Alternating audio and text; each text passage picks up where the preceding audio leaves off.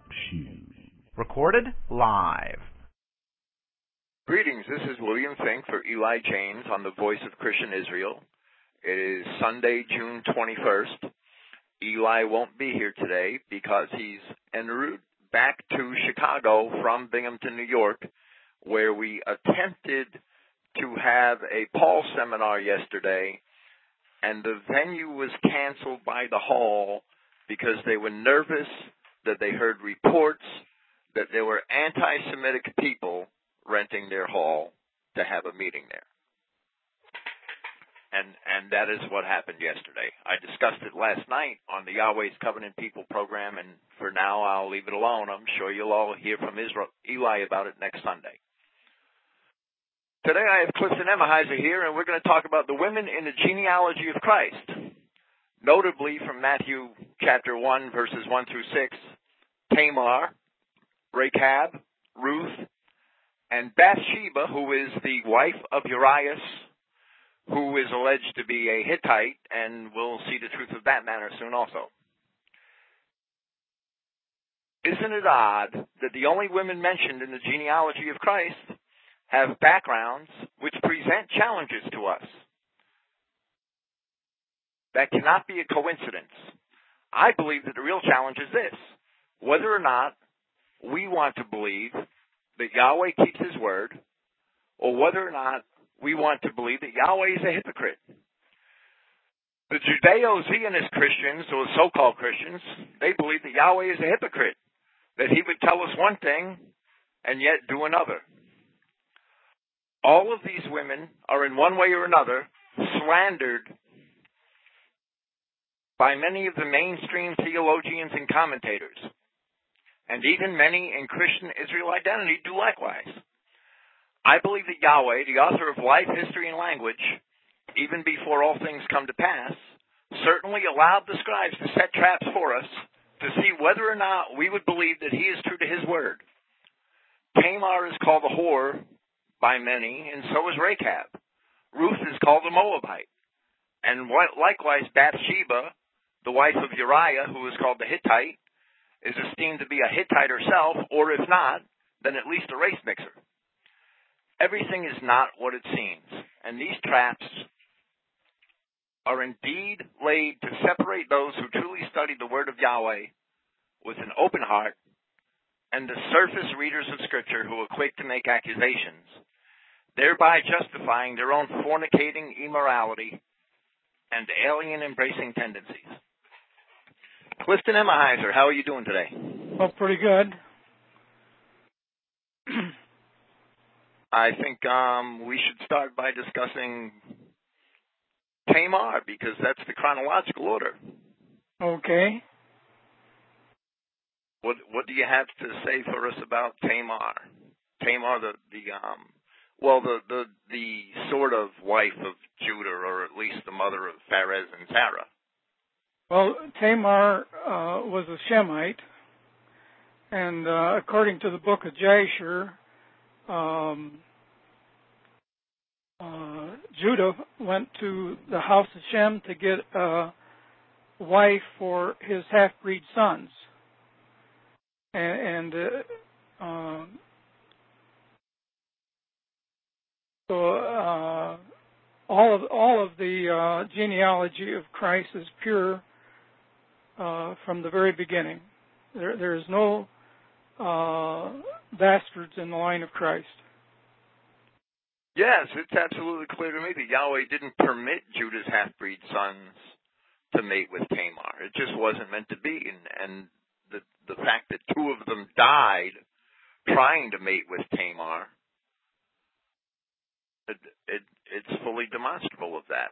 Why would they die when they were about to bed this woman? This woman. Uh, I, I wrote extensively on that. Uh, I don't have all that stuff before me right now. Uh, but um, the one thing that should tip us off that the other, the, the uh, Ur, uh, Onan, and Shelah, uh, that they weren't uh, considered uh, true sons of Judah is because when Um, Uh, Pharez and Zerah were born, they were uh, trying to decide which one was first and second.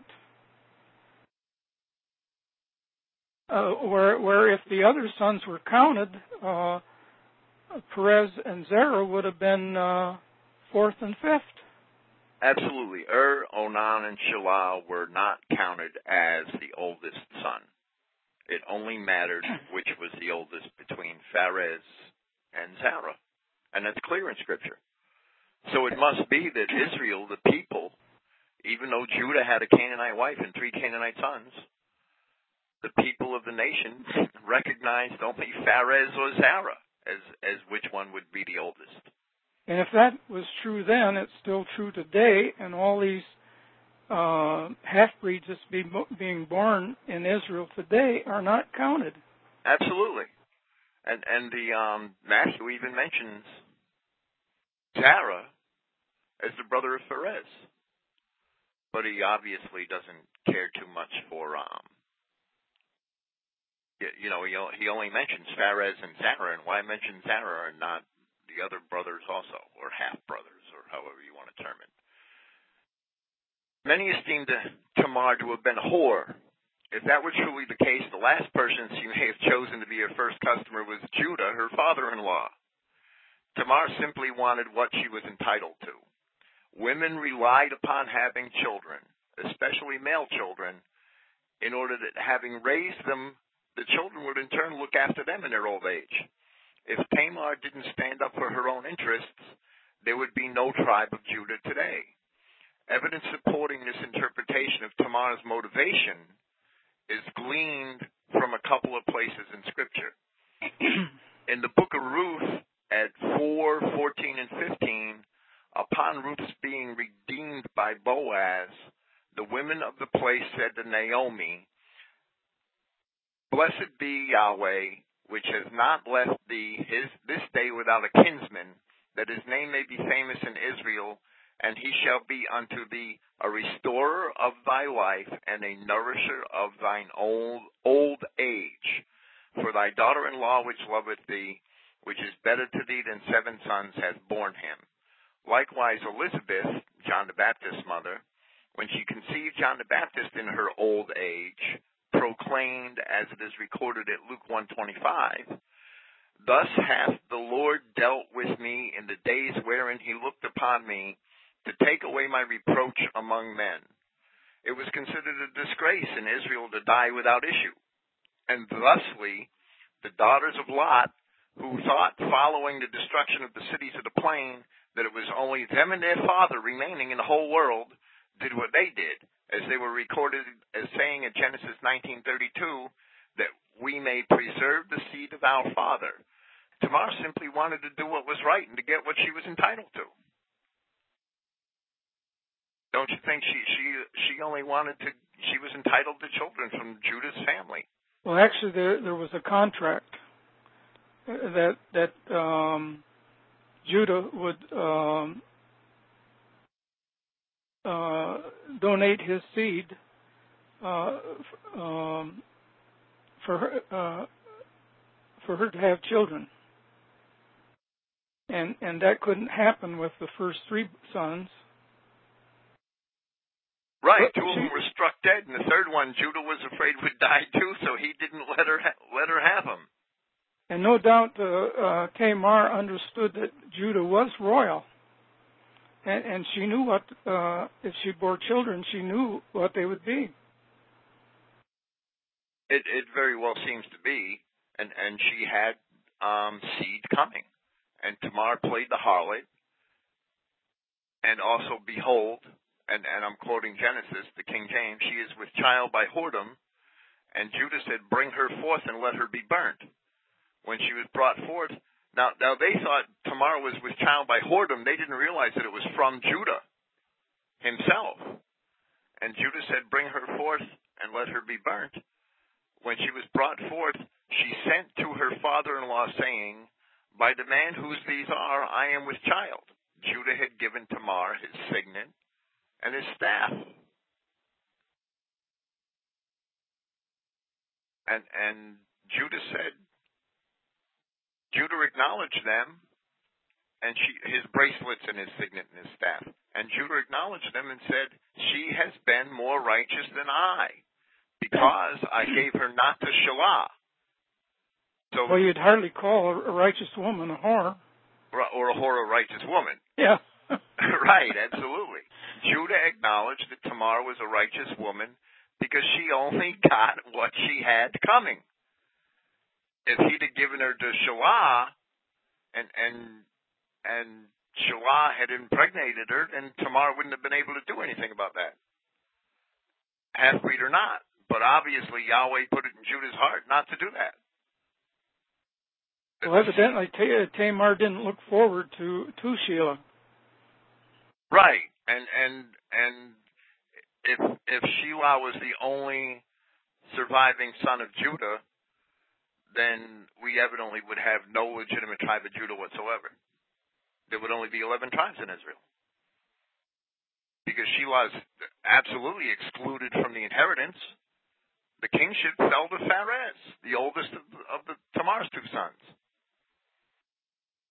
and and that right there, that that is a um, is a reproach to all of the universalists today, who think that anybody could have the inheritance, because Shelah never did anything behaviorally, so far as we can tell from Scripture, to exclude himself from the inheritance. A lot of the one seedliners think that Cain only um, exclu- was excluded from the inheritance because he was wrong for killing his brother. But what did Shelah do to be excluded? He didn't do anything, and he was excluded. Well, he was a half-breed. That's why he was excluded. Yeah, that automatically eliminated him. Absolutely. And even though it's not mentioned in Scripture, it's absolutely clear that Shelah was, was eliminated. So we see that Tamar was not a whore. Tamar was a righteous woman getting what she had coming. And and it had to come, uh, according to Yahweh's plan, through Judah and not through Judah's half-breed son. Scripture fully supports yeah, Tamar's that. Tamar's name actually means upright. So she lived up to what her name is. Absolutely. There's no doubt about that. Not when you um, lay aside the, the devices of man and actually look at the Scripture and assess the situation through a scriptural viewpoint. Yeah, I, I run into this uh, thing of um, Tamar being called a whore down in Tennessee about uh, twelve or thirteen years ago. I went down there to a Feast of Tabernacles meeting, and there was a guy by the name of Scott Vaught there, and and he was calling Tamar a whore, and he was saying that uh, uh, David and Jonathan were homosexuals because they loved each other, and, and all kinds of accusations like that at that meeting. Right. Scott Vaught is the source of that Ephraim Skepter um, belief of Buddy Johnson's, isn't he? Right. And Scott Vaught is the guy that claims to be able to read Paleo-Hebrew manuscripts. And the funny thing of it is he's never um, showed any of his uh, Paleo-Hebrew uh, manuscripts. Uh, where is he hiding them? Right. Every archaeologist in the world knows that we don't have any. Everybody except Scott Vaught. And, and a few, a few uh, ignorant followers of his.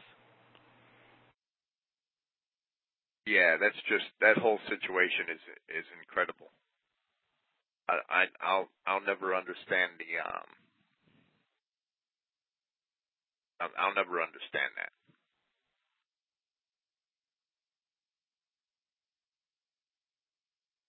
I'll I'll never understand the the Ephraim Skepter heresy situation at all. Uh, Judah was to re, uh, Judah was to receive the scepter. And, yes, and, he was. And Tamar knew that, and uh, uh, and and something a lot overlooked uh, is both Pharez and Zerah were both royal. Okay, on to um to Rahab. Now that hopefully we've straightened out a little of the of the Tamar situation. Rahab is said to be a whore. What do you think about that, or a, or a harlot? A Rahab? Yes. Um, I I, do, I don't remember her being uh, called a whore. Well, a harlot, a whore. Oh yeah, she's called. Uh, um. Yeah, she's called a harlot. That's right. Uh, I took the liberty of updating the King James language. Oh yeah, yeah, right. Uh, you kind of caught me off um, guard there a little bit. Yeah, she was she was accused of being a harlot, and and it's evidently a mix-up in uh, the um, of a term that means to sell, and. Uh, uh, I uh, wrote on that in uh, lesson, uh, Watchman Teachings letter uh, one twenty, and, and I wrote that uh, uh, a, quite an extensive article on that. Uh, anything you want to cite there, Bill, would be well, all right. Well, let me let me start by I'm going to read the actual um, account of, of Rahab in, in Joshua from Joshua two, one to twenty-four. And Joshua the son of Nun sent out of Shittim two men to spy secretly, saying, "Go view the land, even Jericho." And they went and came into a harlot's house named Rahab and lodged there. Now that word for harlot is zonah in the Hebrew, and, and we're going to keep that in mind. And it was told the king of Jericho, saying, "Behold, there came men in hither to In hither tonight of the children of Israel to search out the country. And the king of Jer- Jericho sent to Rahab." Now, why would he send directly to Rahab when they didn't tell him that the men were at Rahab's? Saying, "Bring forth the men that are come to thee, which are entered into thine house. For they be come to search out all the country." And the women and the woman took the two men and hid them, and said thus, "There came men unto me, but I wist not whence they were. And it came to pass about the time of shutting of the gate, when it was dark, that the men went out. Whither the men went, I wot, I wot not, I do not know," is what's being said there. Where the men went, I do not know. "Pursue after them quickly, for you shall overtake them." But she had brought them, after she told them that, up to the roof of the house, and hid them in the stalks of flax, which she laid in order upon the roof. Now, what's significant about having enough flax on the roof of your house to hide two men? That's a lot of flax. "And the men pursued after them the way to Jordan unto the fords, and as soon as they which pursued after them were gone out, they shut the gate. And before they were laid down, she came unto them upon the roof, and she said unto the men, I know that Yahweh has given you the land, and that your terror is fallen upon us." So right there, she she admits some kind of inspiration from the Holy Spirit. "And that all the inhabitants of the land faint because of you. For we have heard how the Lord, or how Yahweh, dried up the water of the Red Sea for you when you came out of Egypt, and what ye did unto the two kings of the Amorites that were on the other side of the Jordan, Sihon and Og, whom you utterly destroyed." And and it goes on, and it shows that Rahab knew this, what was going to become of the children of Israel, and, and she protected them. And and that definitely shows inspiration from Yahweh. And and the question is, is she really a harlot? And that word, that Hebrew word zonah, as, as you show in in your Watchman's Teaching letter number one twenty, actually indicates or or um, shows that it, it describes a woman who is in some sort of business of trade. Does it not? Uh, right. And, and it's confused with the word zoon, which is another Hebrew word that's very similar. Well, she was she was evidently not, uh, not only an innkeeper, but that flax uh, kind of tells a story that uh, she might have been in, the, uh, or at least the family might have been in uh, the uh, linen business, because linen is made from flax, uh, uh, you know, along with linseed oil for paint and, and various other things that's uh, used for manufacturing. And uh, to uh, to have hid two men under flax it would have taken a substantial amount of flax. Uh, so uh, I'm sure the flax just didn't happen to be there by accident. Right, absolutely not. There was a lot of flax on, on the roof of Rahab's house, and it was for a purpose, and an innkeeper would require a lot of flax in, o- in order to make linens. However, we're gonna, I'm going to quote from your Watchman's Teaching Letter one twenty. In the A V in this passage, says that verses one to three of, of the the chapter of Joshua two, which I just quoted from, and Joshua the son of Nun, sent out of Shittim two men to spy secretly, saying, "Go view the land, even Jericho." And they went and came into a harlot's house named Rahab and lodged there. And it was told the king of Jericho, saying, "Behold, there came men in hither tonight of the children of Israel to search out the country." And the king of Jericho sent unto Rahab. A harlot's house. This this is from Adam Clark, is it not? Yes, right. Commentary to Bible. A harlot's house. Harlots and innkeepers seem to have been called by the same name, as no doubt many who followed this mode of life from their exposed situation were not the most correct in their morals. This is Adam Clark's commentary on the Bible, and, and I continue with it.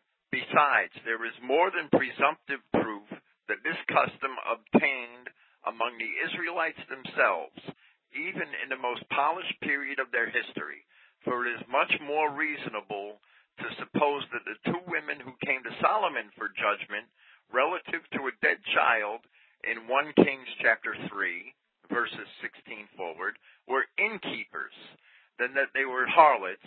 It is well known that common prostitutes from their abandoned course of life scarcely ever have children, and the laws were so strict against such in Israel, and, and Adam Clark cites Deuteronomy twenty-three eighteen, that if these men had been, that if these women had been of that class, it is not at all likely they would have dared to appear before King Solomon. All these circumstances considered, I am fully satisfied the term zonah in the text, which we translate harlot after the Septuagint translators and the New Testament authors, should be rendered tavern keeper or innkeeper or hostess. It is therefore likely that persons who could not escape apprehension and death without the miraculous interference of God should, in despite of that law, which at this time must have been so well known unto them, go to a place where they might not expect, where they might expect not the blessing but the curse of God. In spite, in this sense, the Chaldee Targum understood the term. He's citing the Aramaic Targums of the Septuagint, and he says, Adam Clark says that they render this word tavern keeper, and they considered Rahab to be a, an innkeeper or a tavern keeper. To all of this may be added that as our blessed Lord came through the line of this woman, it cannot be a matter of little consequence to know what moral character she sustained. As an innkeeper, she might be respectable, if not honorable. As a public prostitute, she could be neither. And it is not very likely that the providence of God would have suffered a person of such a notoriously bad character to enter into the sacred line of his genealogy. But if she kept a house of entertainment, the persons under her roof were sacred, according to the universal custom of the Asiatics.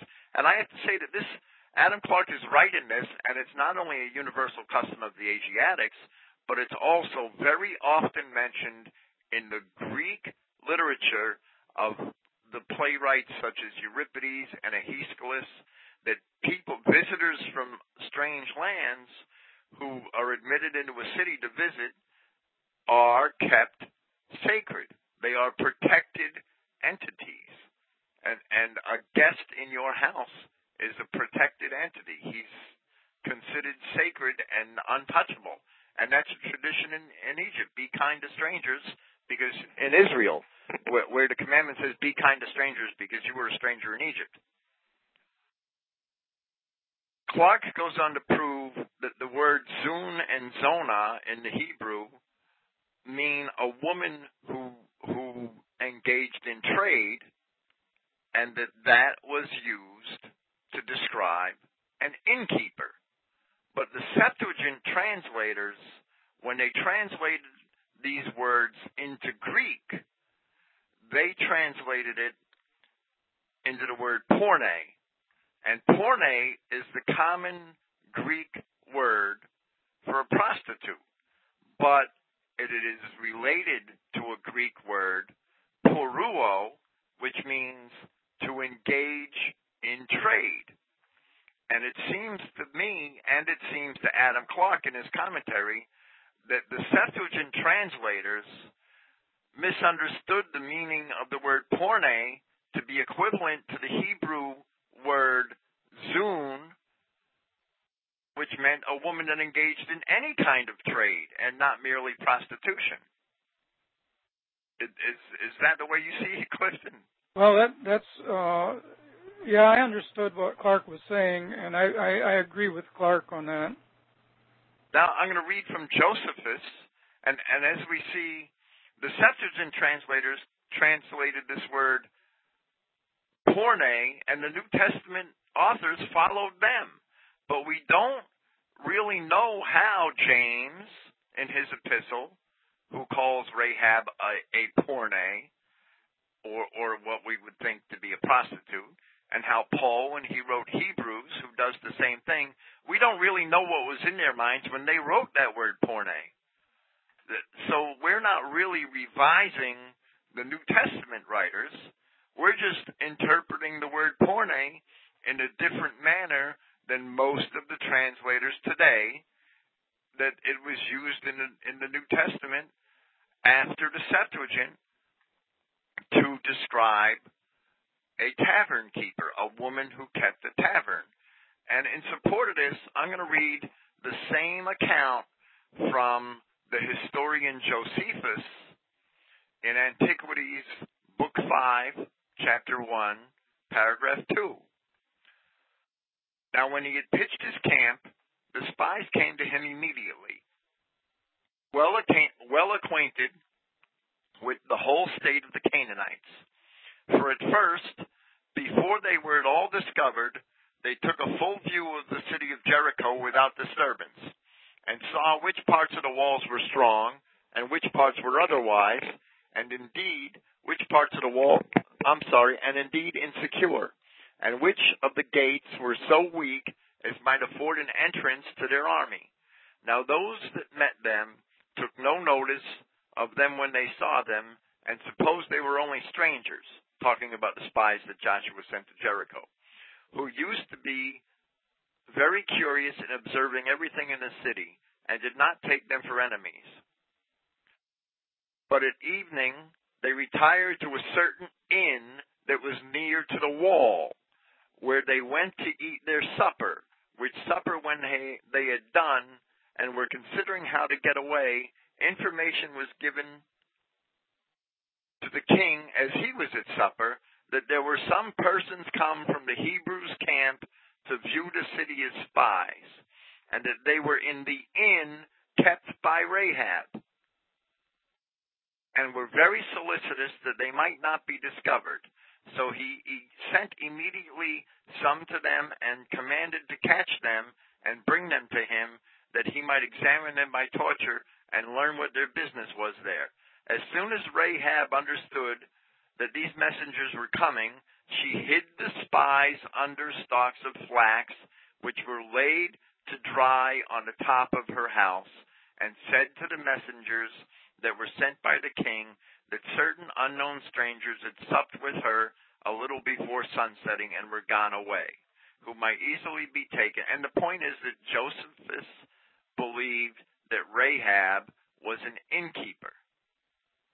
And and that is the way Josephus interpreted the Hebrew words zoon and, and zonah in, in this manner. The stalks of flax are significant, because an innkeeper would need a lot of linen, would he not? Or would she not? And an innkeeper has to be sort of, um, if, if there's no if, if there's no mafia-run linen supply company in town, she'd have to make her own, wouldn't she? Well, and tablecloths, too. Absolutely. tablecloths. And she probably had some of the best linen sheets and, and uh, linen tablecloths that you could find. Right. Bed linen would be very important. And and and that's the way that porne should be interpreted. And even in my translation of the New Testament, I literally translated the word as, as a as a harlot. And and I didn't really study the matter before I did my New Testament translation, and I didn't have all of this information. But now that I do, it, it's clear to me that that's the way the word should be interpreted. That Rahab was not a harlot. In, in that sense of the word, she was an innkeeper. So there's a uh, footnote under underneath uh, that. Uh, you, you didn't quote the whole thing there, but in, in, it's not necessary. Uh, the footnote says, nor was Josephus himself of any other opinion or practice, as I shall remark in the note on Antiquities nine, uh, four, three, Uh, and observe that I still call this woman Rahab an innkeeper, not a harlot. Uh, the whole history, both in our copies and especially in Josephus, implying no more.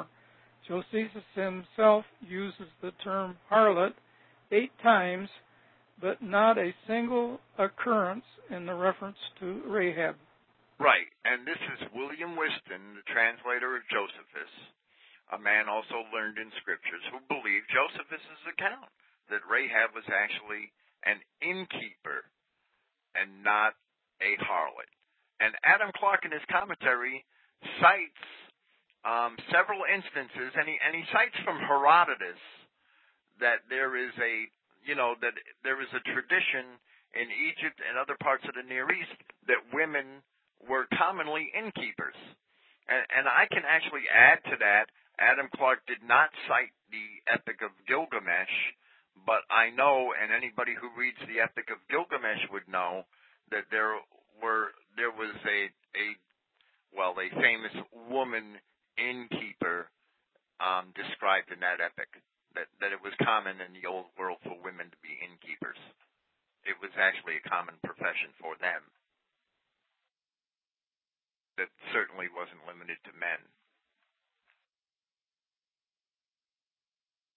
So what do we have? Um, Tamar was not a whore, as as most believed that she was, and, and Rahab was probably an innkeeper and not a whore at all. So not everything in the Bible, in the English translations which have been passed down to us, are, are as it appears. We can move on and, and talk about Ruth. Well, uh... before we get through with Tamar, uh, this is one of the things that uh, British Israel doesn't do so well on either. And uh, in Merits and Shortcomings of British Israel, number one, uh, I, I was quoting uh, W H Poole, Poole's writings, and, and he said this, as to the admixture of races, we do well to note what was forbidden and what was allowed. For very good reason, the Ammonites and the Moabites were utterly forbidden. The offspring of an alliance with them was not to be naturalized even to the tenth generations. The Edomite, uh, on the other hand, could be admitted in the third generation because he was a descendant of uh, Jacob's brother. Deuteronomy uh, twenty-three. Uh, also, the offspring of an Egyptian alliance could be admitted in the third generation. He must not forget that uh, Joseph married an Egyptian wife. Uh, their two sons, Ephraim and Manasseh, the objector would call half-breeds and would be troubled, no doubt, about calling them Israelites, but we find they were uh, recognized at once as belonging to the Honorable Twelve and were also included and so recorded and especially blessed. We must also remember that in the geography of our Lord, a Rahab, uh, a Canaanite Gentile woman of Jericho, was uh, required, and a Ruth, a Moabite heathen, was permitted? Uh, if so, and so it is, this objection cannot amount to much. I cannot here enlarge, nor is it necessary, end of quote.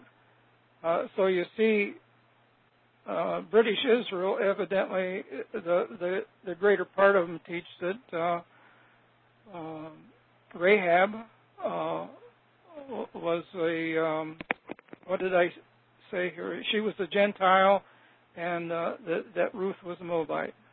Right, and it could be established that Rahab was neither. She was actually probably using that scarlet thread was the symbol of the tribe yeah, of that Sarah be, Judah. That's important to mention that because uh, we're, we're instructed as Bible students when we run onto a subject, it's important to go to where that subject is first mentioned, and the scarlet thread is, is uh, mentioned at the birth of uh, Pharez and Zerah.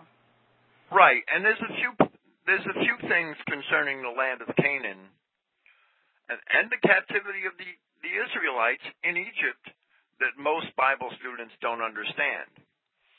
First, before the exodus of the Hebrews, the Egyptians were in political control of most of the land of Canaan. The, the Egyptian, the port cities of Canaan were all under Egyptian control. Most of the cities in Canaan were either under direct Egyptian control or had been paying homage to the Pharaoh of Egypt. This is well established in inscriptions. The, the Hebrews, by destroying the land of the, by destroying the Canaanites and taking the land of Canaan, were actually taking it from the Egyptians as well, because the Egyptians had political control of that region. Another thing that that Bible scholars don't understand is that it's very clear from, from history and from later scripture that the children of Israel, although the bulk of them were enslaved in Egypt, during their sojourn in Egypt, they didn't stay entirely contained to Egypt. They, there were some of them spread throughout the Egyptian world. The Danans were engaged in sea trade for the Egyptians. They had visited Greece. They they had been long been in, in all of the Egyptian ports of call overseas because the, Egypt was an empire and it was spread throughout the the Mediterranean like any other empire or like any other great nation would have trade with all of its surrounding peoples. They they weren't this little backwards outpost in the desert in Egypt con, and, and living in a vacuum. And and there would have been Israelites, such as Rahab, spread wherever the Egyptians were. And, and a lot of people in identity don't understand that. They think that the Bible exists in a vacuum, separate from the rest of the world around it. And, and that's absolutely not true. In fact, the truth is exactly the opposite. You know, there's another uh, factor on Rahab that should be considered. Uh, be, being that she would have been of the tribe of Zerah Judah, she would she would have a royal background. So uh, her being in the line of Christ, uh, uh, Christ would, uh, you know, he's basically from Pharez through the father's line, but, but he's also royal through Rahab.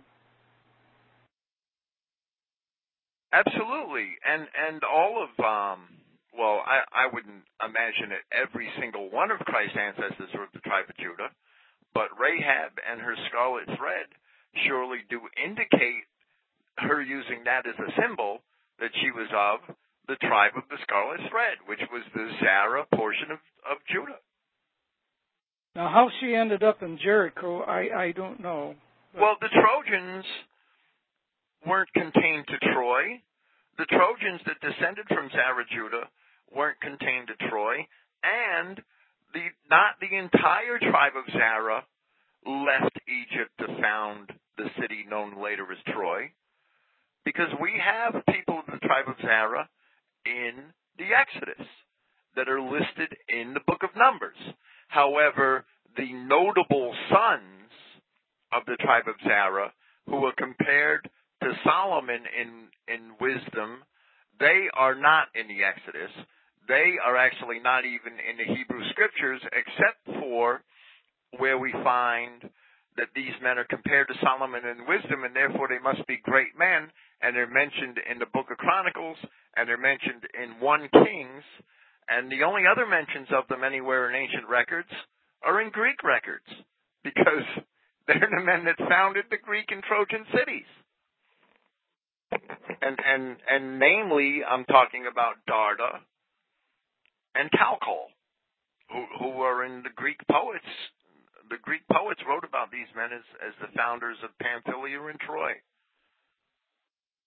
And and the tribe of Zerah didn't live in a vacuum either.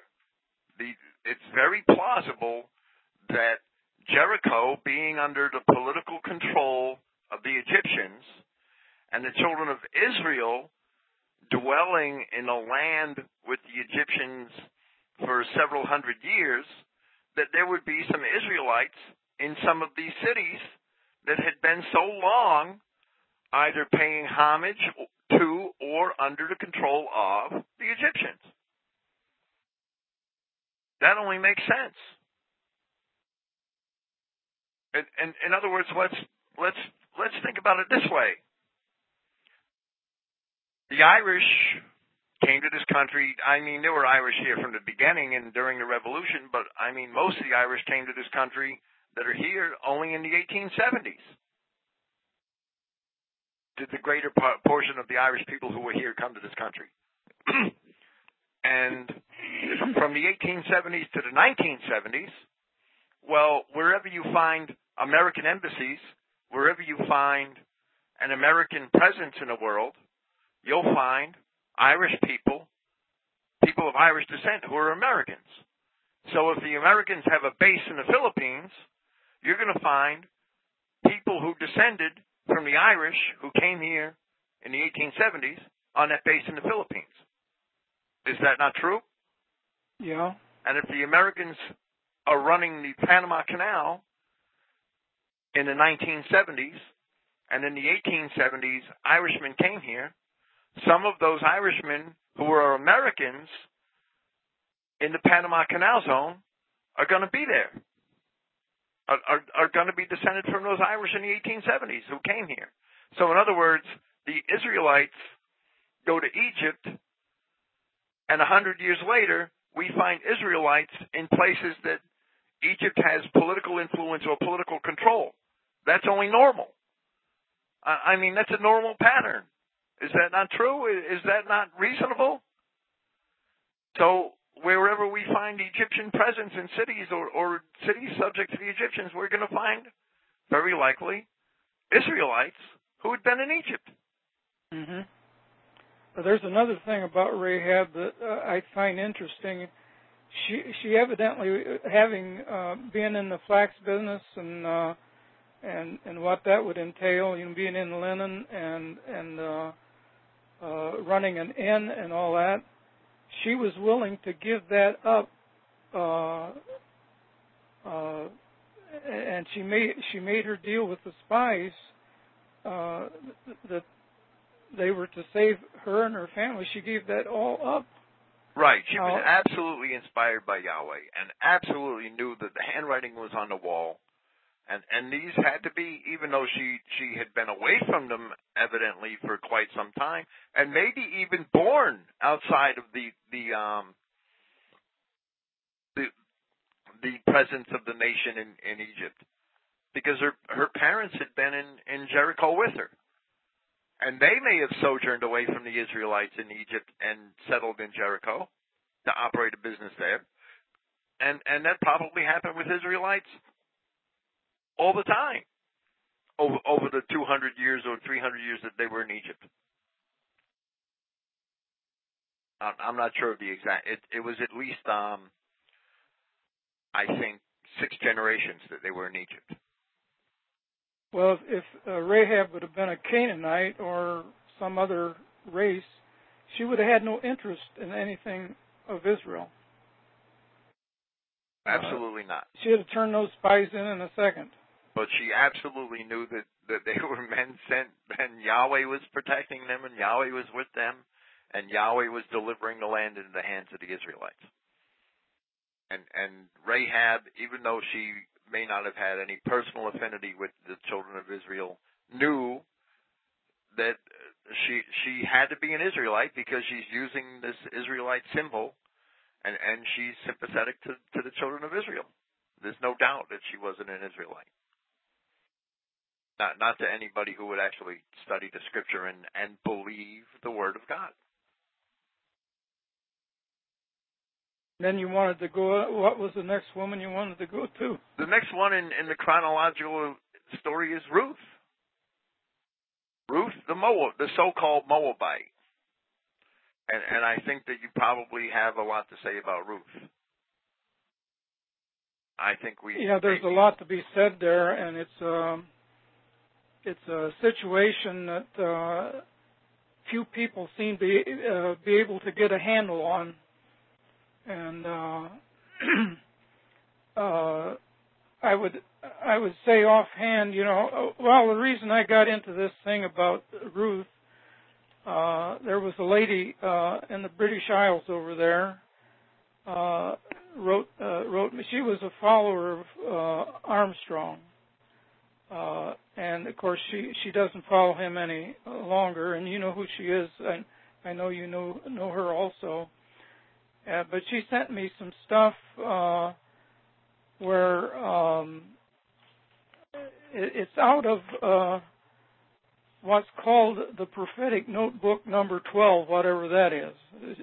Uh, but but she told me in the letter that uh, uh, she was sending me some stuff, uh, Armstrong material, and. Uh, uh, In these about four pages of stuff here, uh, there's a person that they're criticizing, and this person uh, put forward a, a real good argument that true, uh, Ruth was an Israelite, and uh, and they took uh, this uh, source, uh, this prophetic notebook number twelve, took exception to that, and tried to do everything they could to show that. Uh, Uh, Ruth was was actually a Moabite, and um, so I I think this is, I think this teaching is coming from uh, the followers of uh, Armstrong, or uh, being that they've broken up into so many splinter groups, it's just hard telling where she might have got this material that she sent me. Uh, The person, the person that uh, um, uh, stood up for uh, Ruth uh, uh, was was in, uh, the initials of T J via email, so it was evidently an email that was sent one one time that they're quoting from, uh, which they didn't like, and uh, uh, but after after studying the material that uh, she sent me there, I realized that we have to break down Ruth uh, into um, uh, three different. Uh, the story of Ruth, we we have to. Uh, um, no, that was the, the Moabites. Uh, we're on Ruth. I, I'm sorry. I, I'm getting back on the. Uh, uh, Oh, yeah, we're talking about Ruth here now, uh, uh, being accused of being a Moabite. To study the Moabites, uh, uh, we have to study Judges eleven and uh, uh, uh, verses seventeen, eighteen, and it speaks about Edom and uh, Moab, and, and then the Amorites at um, Judges eleven, nineteen through twenty-two. Uh, Israel defeated the Am, uh, the not Ammonites, Amorites, uh, I should say. Uh, the Israelites defeated the Amorites there. Right. Maybe I should read Judges eleven, seventeen through twenty-two. Then Israel sent messages unto the king, messengers unto the king of Edom, saying, "Let me, I pray thee, pass through thy land." But the king of Edom would not hearken thereto. And in like manner they sent unto the king of Moab, but he would not consent, and Israel abode in Kadesh. Then they went along through the wilderness, and compassed the land of Edom and the land of Moab, and came by the east side of the land of Moab, and pitched on the other side of Arnon, which is the river Arnon. It's a river which divides the land of Moab north and south, but came not within the border of Moab, for Arnon was the border of Moab. So we see here that it says Arnon was the actual border of the land of Moab. But the, we see that when we read the biblical accounts elsewhere in Joshua and, and in Numbers and Deuteronomy, it's evident that even though this states Ar- Arnon was the border of the land of Moab, that the land of Moab, as commonly called, has exceeded this border. And I'll, I'll continue to read. And verse nineteen, and Israel sent messengers unto Sihon, king of the Amorites, the king of Heshbon. And Israel said unto him, let us pass, we pray thee, through thy land into my place. So they, they went around Edom, and they went around Moab, and they crossed the Arnon into what is here called the land of the Amorites. But Sihon trusted not Israel to pass through his coast, but Sihon gathered all his people together and pitched in Jahaz and fought against Israel. And Yahweh God of Israel delivered Sihon and all his people into the hand of Israel, and Israel smote them. So Israel possessed all the land of the Amorites, the inhabitants of that country. And they possessed all the coasts of the Amorites from Arnon even unto Jabbok, and from the wild, which is to the north of the Arnon, which is the northern, um, it's north of the land of Moab, even to the Jordan. So now Yahweh God of Israel has dispo- dispossessed the Amorites from before his people Israel, and shouldest thou possess it. And what's going on here is that the Moabites had actually inhabited land far, which extended far beyond the river Arnon to the north. The river Arnon is here called the northern border of the land of Moab. However, before the Amorites came, the land of Moab extended far to the north of this into the what's called the plains of Moab in the book of Numbers. And that was all considered the land of Moab at one time until the Amorites came and pushed the Moabites south of the river Arnon and took that land for themselves. Is that not what happened? Um, I, I'll read a portion from the um, Interpreter's uh, Dictionary of the Bible. It's volume K to Q. Uh, it's on, found on page fourteen. And it, it kind of explains uh, what was happening there.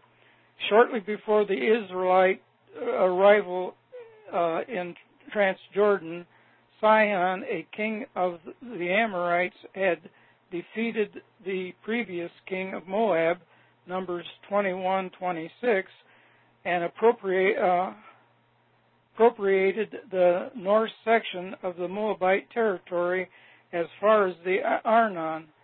Uh, we do not know precise, uh, the precise extent of Moab before Sihon's conquest, but it must have been and must have reached far enough north to include the plains of Moab.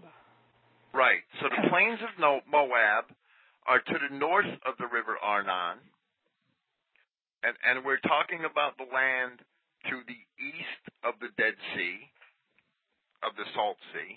And, and the scripture that uh, that uh, backs up this uh, thing of um, the Amorites uh, absorbing the Moabites is found at uh, Numbers twenty-one twenty-six. Uh, For Heshbon was the city of Sihon, the king of the Amorites, who had fought against the former king of Moab and taken all of his land out of his hand, even unto Arnon. Right, which means that the Moabites only then governed the land south of the river Arnon. And oh. that's the land, that land which is south of the river Arnon, which lay between the river Arnon and the land of the Edomites, is mentioned in Deuteronomy two nine and two twenty-nine. And it says, "And Yahweh said unto me, distress not the Moabites, neither contend with them in battle, for I will not give thee of their land for a possession, because I have given Ar unto the children of Lot for a possession." And that Ar describes the land south of the Arnon, the Arnon River. As, and, and the Israelites never did take possession of that land. But they did take possession of the land north of the Arnon River, and they didn't, even though that was called the land of Moab, it, the Israelites took it not from the Moabites, they took it from the Amorites, who had already taken it from the Moabites. Is that not true? That's not what the, that's exactly what the Interpreter's Bible is saying, correct? Uh, r- right. Uh, um, this all happened before the Israelites ever come into the Transjordan area. Uh, the uh, the Amorites had um, uh, fought against uh, the Moabites and taken taken a, a good share of land. Uh, and you know, as described, uh, uh, as as you uh, mention it there. And see, the thing of it is, that land was formerly, that the Amorites took, was formerly a land of Moab at one time, and that's the land that Ruth came out of. Right. Even though the Israelites took it from the Amorites, the portion north of the river Arnon, it was still continued to be called the land of Moab, and it contained the very land called the plains of Moab, which we see in Numbers chapter twenty-six, where the census was taken of the children of Israel. The second census in the book of Numbers was taken of the children of Israel.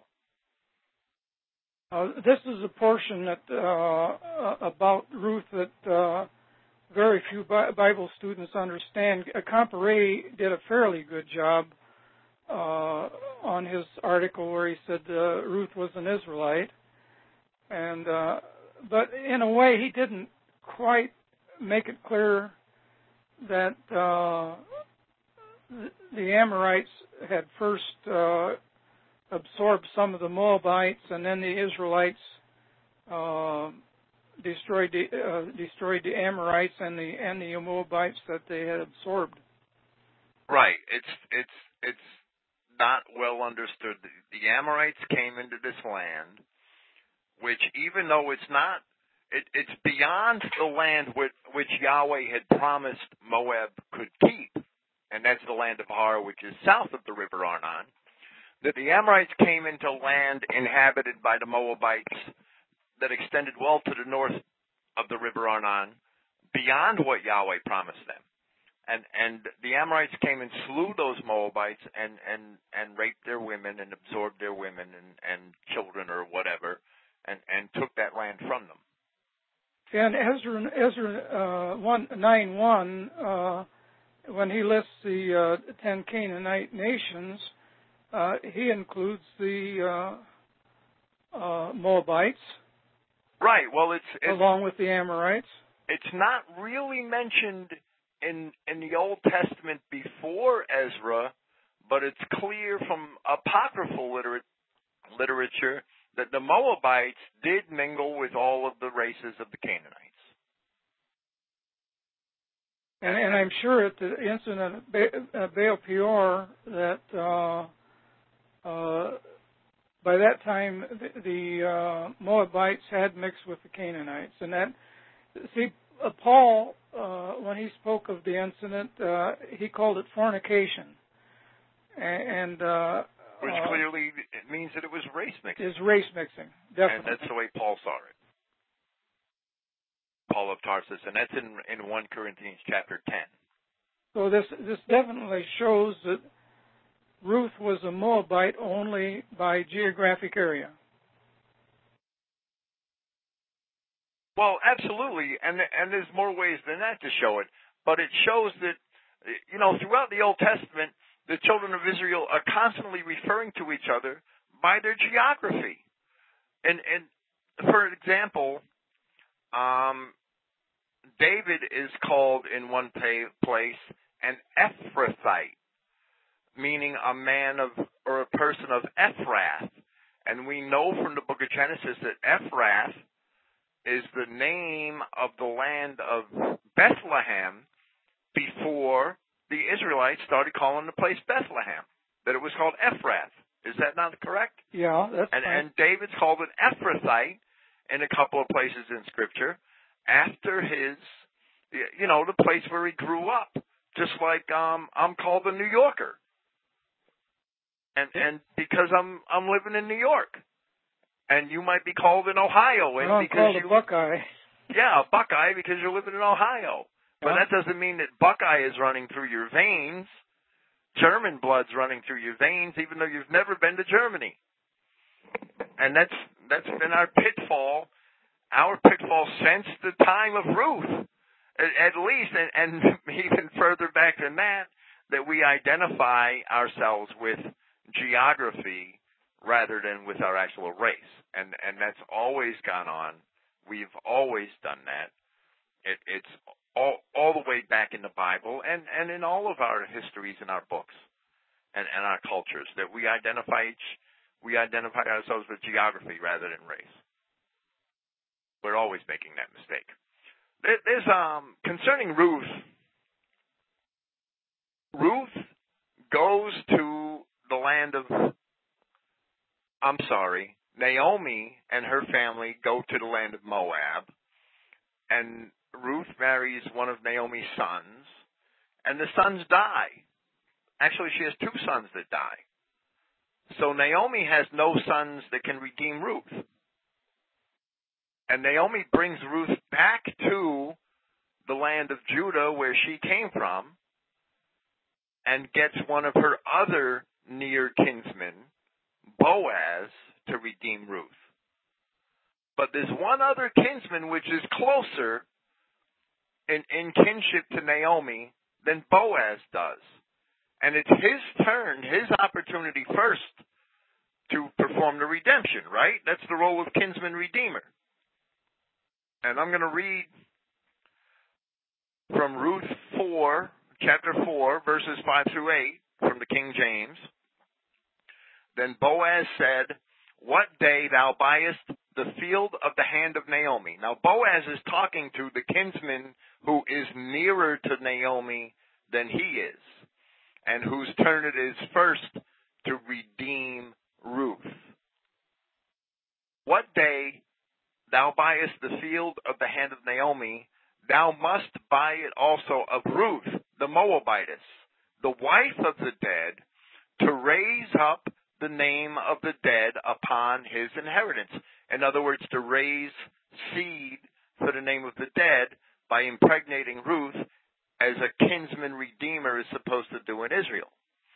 And the kinsman said, "I cannot redeem it for myself, lest I mar my own inheritance." In other words, he didn't have enough money to, to be able to redeem Ruth, to pay for the field and, and to support Ruth. "Lest I mar my own inheritance, redeem thou my right to thyself." In other words, he's telling Boaz to redeem her because he cannot redeem it. And he says, "I cannot redeem it." And then verse seven, "Now this was the manner in former time in Israel concerning," re- meaning in, in, in, in former time, meaning not that they don't do it anymore, for they're certainly still practicing it, but meaning that it's it's been done for a long time, "concerning redeeming and concerning changing, for to confirm all things, a man plucked off his shoe and gave it to his neighbor, and this was a testimony in Israel. Therefore the kinsman," the one who could not redeem it, "said unto Boaz, buy it for thee, so he drew off his shoe." To fully understand this, we must go back to Deuteronomy twenty-five, verses five through ten. where it says, if brethren dwell together and one of them die and has no child, the wife of the dead shall not marry unto a stranger. Her husband's brother shall go into her. And by brother, that also means any near kinsman. It could mean a first cousin or an uncle or, or whatever kinsman is near. Her husband's brother shall go into her and take her to him to wife and perform the duty of a husband's brother to her. And it shall be that the firstborn which she beareth shall succeed in the name of his brother who is dead, that his name not be put out of Israel. And and this is the important part right here. And if the man like not to take his brother's wife, then his brother's wife go to the gate unto the elders and say, my husband's brother refuseth to raise up unto his brother a name in Israel. He will not perform the duty of my husband's brother. Then the elders of his city shall call him and speak unto him. And if he stand to it and say, I like not to take her, then shall his brother's wife come unto him in the presence of the elders, and loose his shoe off from his foot, and spit in his face, and shall answer and say, so shall it be done unto that man that will not build up his brother's house. And his name shall be called in Israel, the house of him that hath his shoe loosed. Now this is a serious reproach to a man who cannot redeem his dead kinsman's wife. And Ruth could not be redeemed in this manner by he who was closest in kin to Naomi. And this man, this kin, unnamed kinsman in the book of Ruth, would have to have had undergone this serious reproach because he couldn't afford to redeem Ruth. Now, since we see that it is a public and open disgrace for this man to shirk the responsibility of a kinsman redeemer, and it is wholly evident from Ruth verses chapter four, verses five through eight, that these men were indeed operating under the law, and they even cited this law. This man could easily have avoided such a disgrace if Ruth were a Moabitess by race. All he would have had to do was cite the text a little above the law, this particular law, in verse twenty-three three of Deuteronomy. An Ammonite or a Moabite shall not enter into the congregation of Yahweh. Even to their tenth generation they shall not enter into the congregation of Yahweh forever. This clearly proves that Ruth was an Israelite living in the land of Moab, because this first kinsman could have easily avoided this public reproach that he had to undergo simply by quoting the law. And they were following the law. What do you think about that, Clifton? Well, I, I think it's right on the money. Uh, there is no possible way that Ruth could have been a Moabite. Absolutely. As far as I'm concerned, that It's anybody, anybody that, uh, when they read Ruth and, and don't see that, they, they're not really researching their Bible properly. Absolutely. Ruth was simply a Moabite because she lived in the land of Moab. And two and a half tribes of Israel stayed on the other side of the Jordan. And where, what were those tribes now? That was Gad was one, and Reuben. Uh, Half the tribe of Manasseh. Yes, Reuben, Gad, and half the tribe of Manasseh. And Ruth had to be from one of those tribes.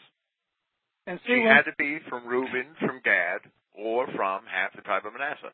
Now, it was Reuben who occupied that land, actually. That land north of the river Arnon fell to Reuben. But Manasseh also occupied land that was considered part of the plains of Moab, where the children of Israel were numbered. And anybody who lived in that land after that time who was an Israelite would have been called a Moabite because they identified each other by geography.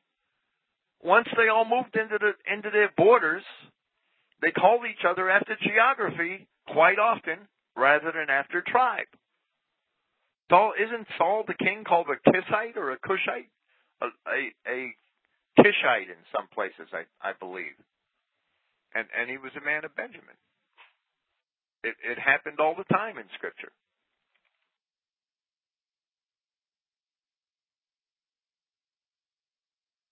Do you have anything to add to the story of Ruth, Clifton? Well, I, uh, not not offhand. uh, I, you know, I've written uh, written quite about uh, uh, uh, about this subject, you know, in various lessons, and uh, uh, I've made a lot of comments. Uh, I think I'm going to have to update my comments, so because uh, I, I I can see even you know even though I've probably done well in the past. It, I, I, can, I think I can still make these things clearer than what I have in the past. Right. Well, the point that I raise about the, the near kinsman being able to escape the reproach simply by quoting the law, if indeed Ruth was a Moabite, that that wasn't raised by Compaoré. I don't think that's been raised before. I, I, haven't I don't remember him raising that. Uh, he, he might have, but I, I don't remember it. Yeah, I don't think he raised it. I, I think he only tried to explain that Ruth was a Moabite by, by um, geography because the children of Israel clearly occupied that area. However, it, it's um, that's that's the second witness, I believe. That man could have easily avoided that, that reproach and that disgrace. I wrote a critical note uh, under Compaoré's uh, uh, article. You know, Ruth was an uh, uh, Uh, Israelite, you know, and, and I, I, I wrote this: to understand the chronological order of events, one must first fathom that, firstly, Sihon, king of the Amorites, had conquered and occupied the kingdom of Moab. Uh, of course, that was not the whole kingdom. Uh, that's uh, that, uh, probably in, in the note there should be corrected. Secondly, that Sihon Sihon uh, had absorbed the Moabites. Israel destroyed both the Amorites as well as the Moabites, whom Sihon had conquered and brought under his control, uh, under his rule. How absurd, then, is the false claim made by the incompetent wannabe Bible teachers that Ruth was a racial Moabite? Right, and it wasn't it one of you. One one of your points here was that. Um, This worldwide Church of God, these Armstrong people actually claim that the Israelites never occupied any portion of the land called the land of Moab? Yeah.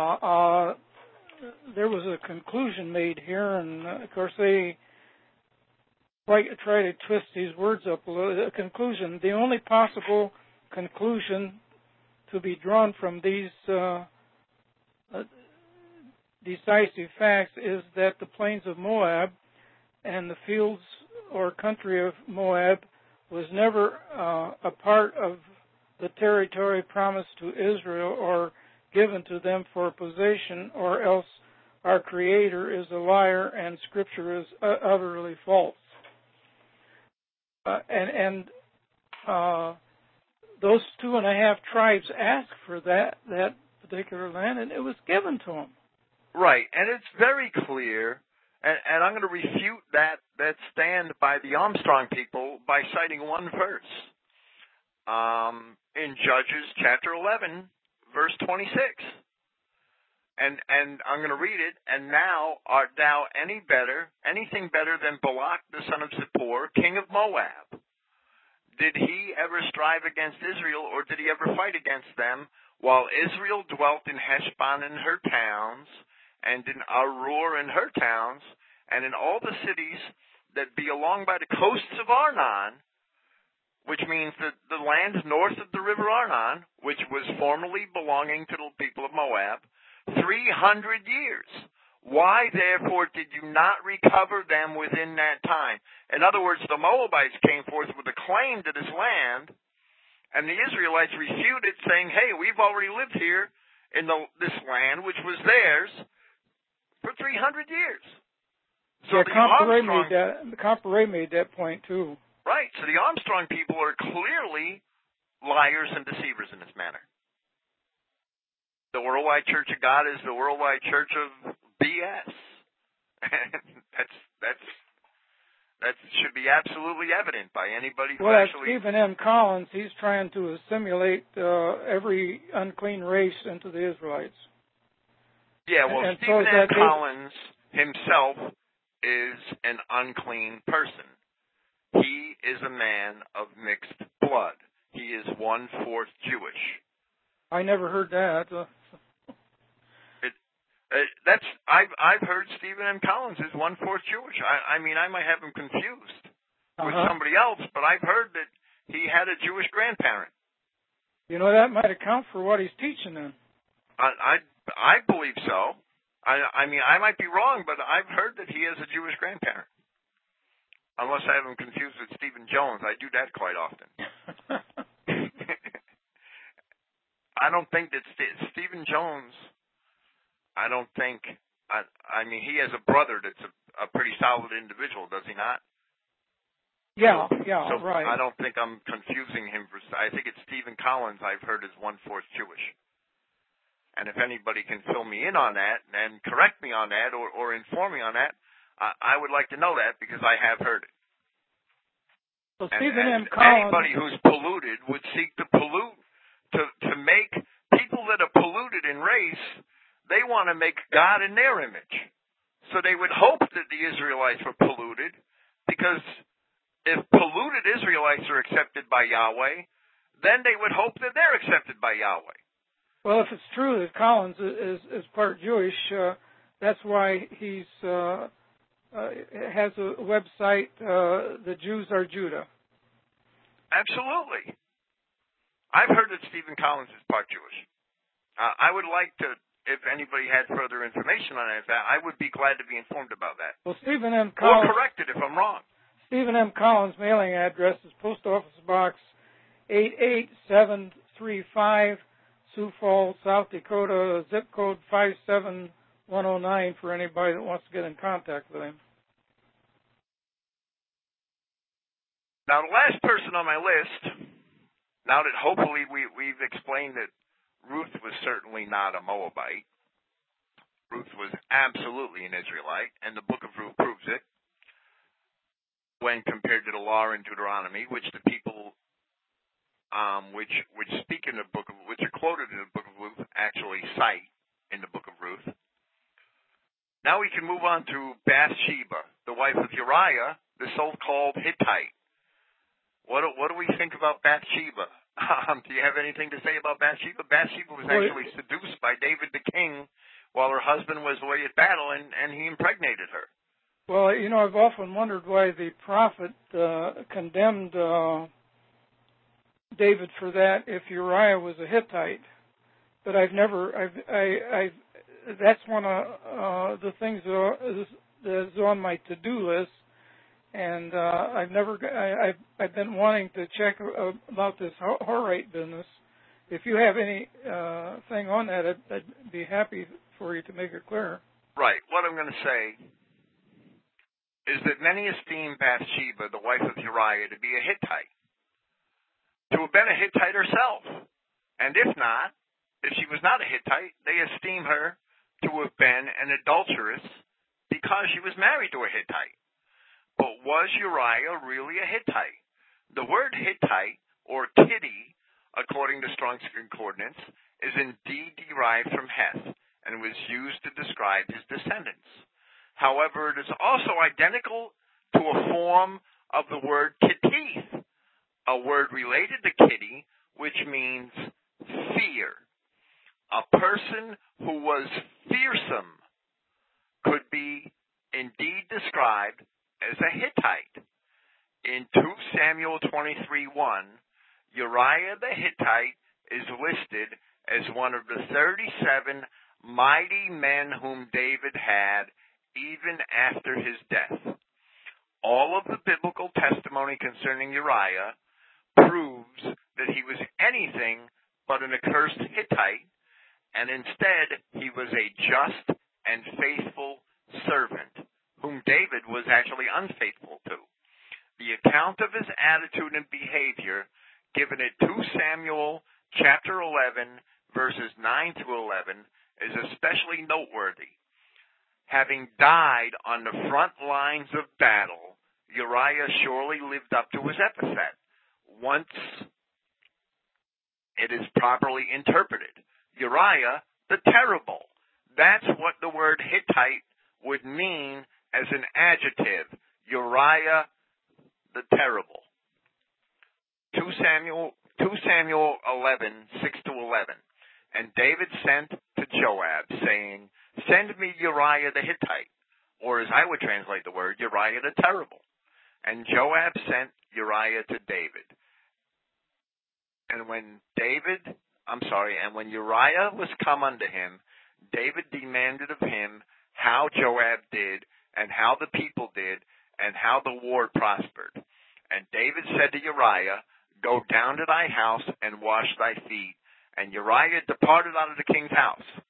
And there followed him a mess of meat from the king. In other words, David sent him some food.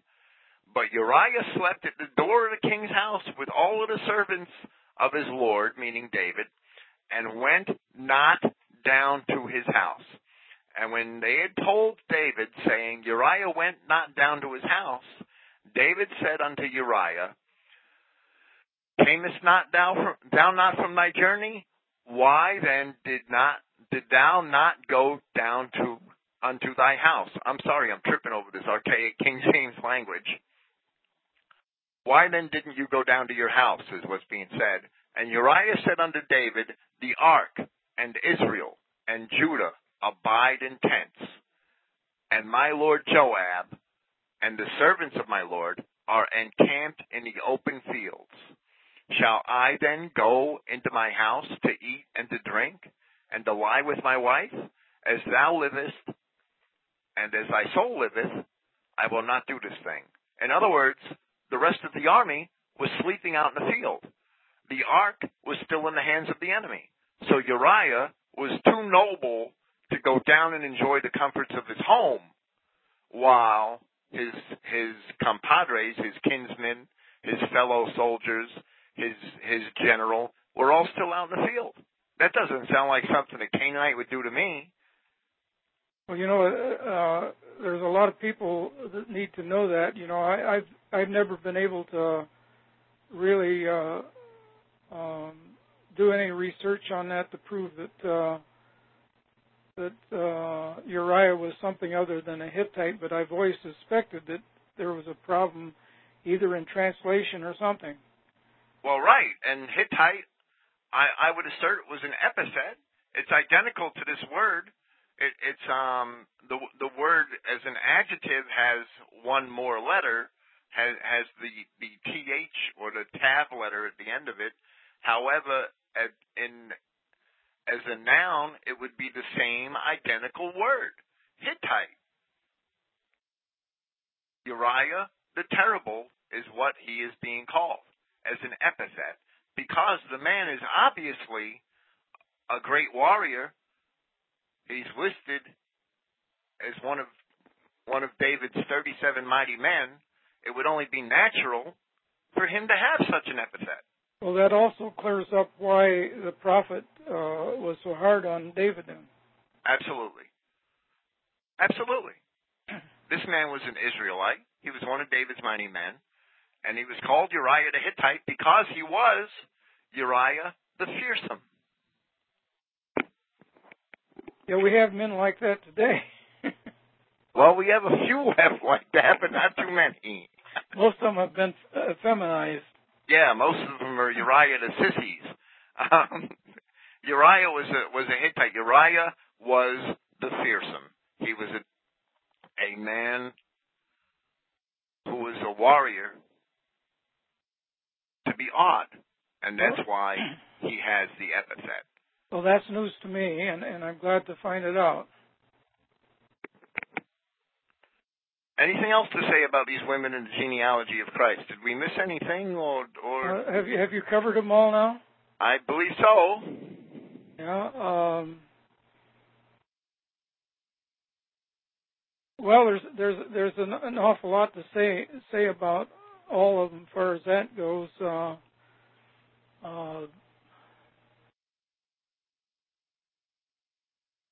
well, as far as I'm concerned, uh, um, the women of Of Matthew, the women that Matthew mentions in the genealogy of Christ have all been retrieved from the slanders pasted upon them or, or given them by the Judeo-Christians.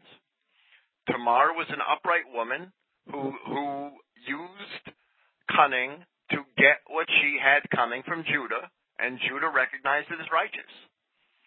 Rahab was a woman, almost sure, certainly an Israelite, who understood from Yahweh that Jericho was given into the hands of Israel, and she cooperated and worked with Israel to that effect.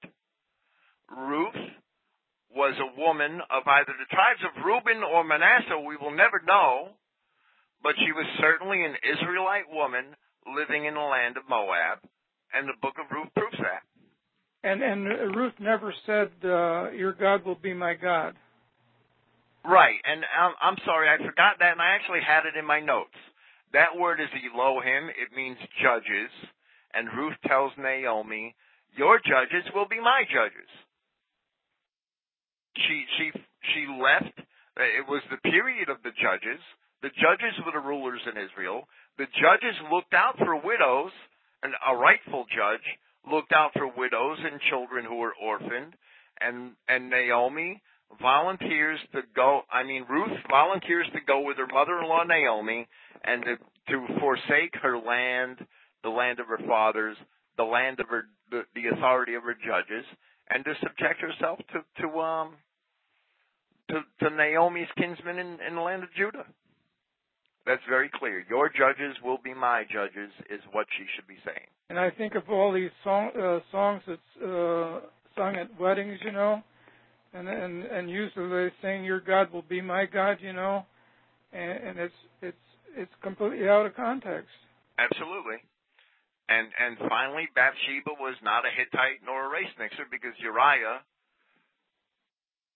was Uriah the Terrible. Uriah the great warrior, Uriah the fearsome, but not Uriah the Hittite.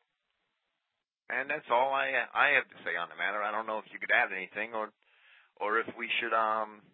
Well, you know, there's a lot of other women that uh, in the Bible uh, that they consider as Gentiles or you know non non Israelites, and and Joseph, uh, uh, wife Asenath.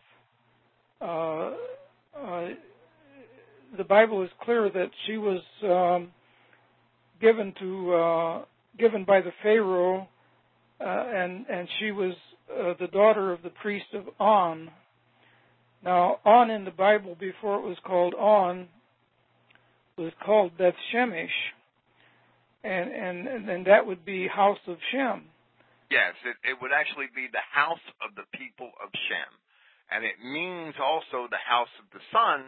However, that's a double entendre. It's, it's a phrase which has two different meanings, and it's the same either way in Hebrew. Mm-hmm. And, and Shem is the light of the world, so it only makes sense that his name would also mean the sun. Yeah, all all of those patriarchs had uh, pure wives. Uh, they were not they were not heathen wives. Absolutely not. And Asenath and, and her sons were immediately accepted by Jacob. And Jacob surely knew the consequences of, of intermarrying with the other races. And and Joseph's wife, Zipporah, uh, uh, uh, now Asenath was not under the covenant, nor was Zipporah, but when they married into the Israelites, uh, their children would come under the covenant. Absolutely. And that's why Manasseh and Ephraim are under the covenant. And we're both blessed by Jacob. Absolutely. Yeah. Uh, Jacob would have never blessed, uh, uh, uh, you know, somebody else. If if, Mana- if Manasseh and uh, no, Jacob knew the fate of his brother Esau and why he forsook his birthright. Yeah, Jacob understood that. Uh, he would have never blessed them if it had been half breeds. Absolutely not. The Bible tells us who the people were that weren't any good, and it tells us time and again. And if the Bible doesn't specifically tell us that somebody's not any good, then we have to accept that they're good, because the Bible itself, Scripture itself, accepted those people. And Christ and, was Christ was perfect racially, all the way from Adam, you know, right down the line. There is no admixture of any kind uh, in his bloodline. Absolutely. We're told that he was perfect and without spot. And we're constantly told in the Old Testament Scriptures that people of mixed race do have spots and, and can't be perfect. And and uh, when they were doing all the sacrifices in the Old Testament, every sacrifice had to be perfect. And every priest that offered the sacrifice had to, had to be perfect uh, physical specimen. Absolutely. Because because that was a foreshadow of Christ's coming. Absolutely. And and that you're right. A Levite couldn't even, if he had a blemish on his body, he couldn't even serve in the temple. He could serve outside of the temple, but he couldn't serve the sacrifices in the temple. Right. So and, that's and not so that only... that tells us right there that Christ was was perfect racially. He had no uh, bad, bad blood in him at all. Absolutely not. And Ruth was a good Israelite woman, and so was Rahab, and so was Tamar, and, and so was Bathsheba. No doubt whatsoever. And anybody that thinks that there is any doubt is is basically denying Scripture and, and naysaying Scripture.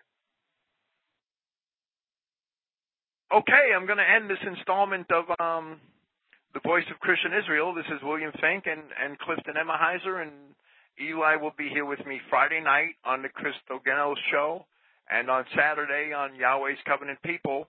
And Saturday we will probably have more than one program, because what we plan on doing for Saturday, and it's only preliminary, we've only discussed it, is we have talked about doing our The, the presentations that we were supposed to do in Binghamton yesterday, we will do on the program next Saturday, and, and we'll probably have an extended schedule because of that. Thank you, everybody. This is William Fink, and good night.